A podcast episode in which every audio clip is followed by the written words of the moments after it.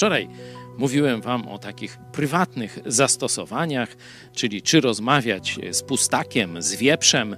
No, nie będę już do tego wracał, a dzisiaj chciałem powiedzieć o takim zastosowaniu trochę szerszym.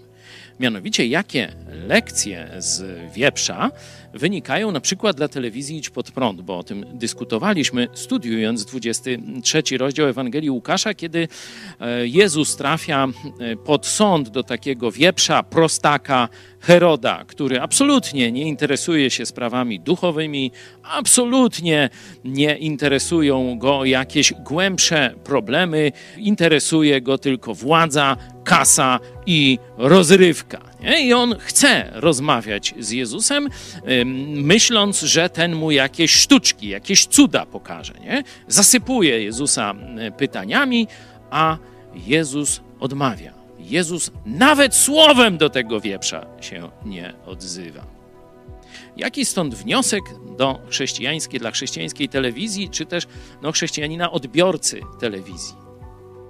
Owszem, jest miejsce na rozrywkę, ale rozrywka nigdy nie może być pusta.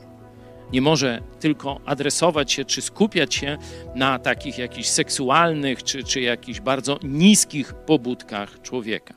Czyli my, jako telewizja chrześcijańska, musimy dobierać odpowiednio e, repertuar i poziom rozrywki, ale z drugiej strony ty i ja indywidualnie jesteśmy też odpowiedzialni za to, co wybieramy.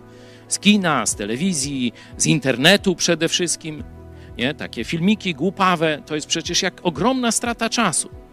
Jezus nie rozmawiał z pustakami. Jezus nie tracił czasu na takie wieprzowate rozrywki czy pogaduszki. Czy ja i ty będziemy postępować podobnie? Czy też będziemy marnować swój czas i, że tak powiem, obniżać poziom moralny przez puste, wieprzowe programy, rozrywki czy filmy? O, to taka łamigłówka przed świętami. Do zobaczenia.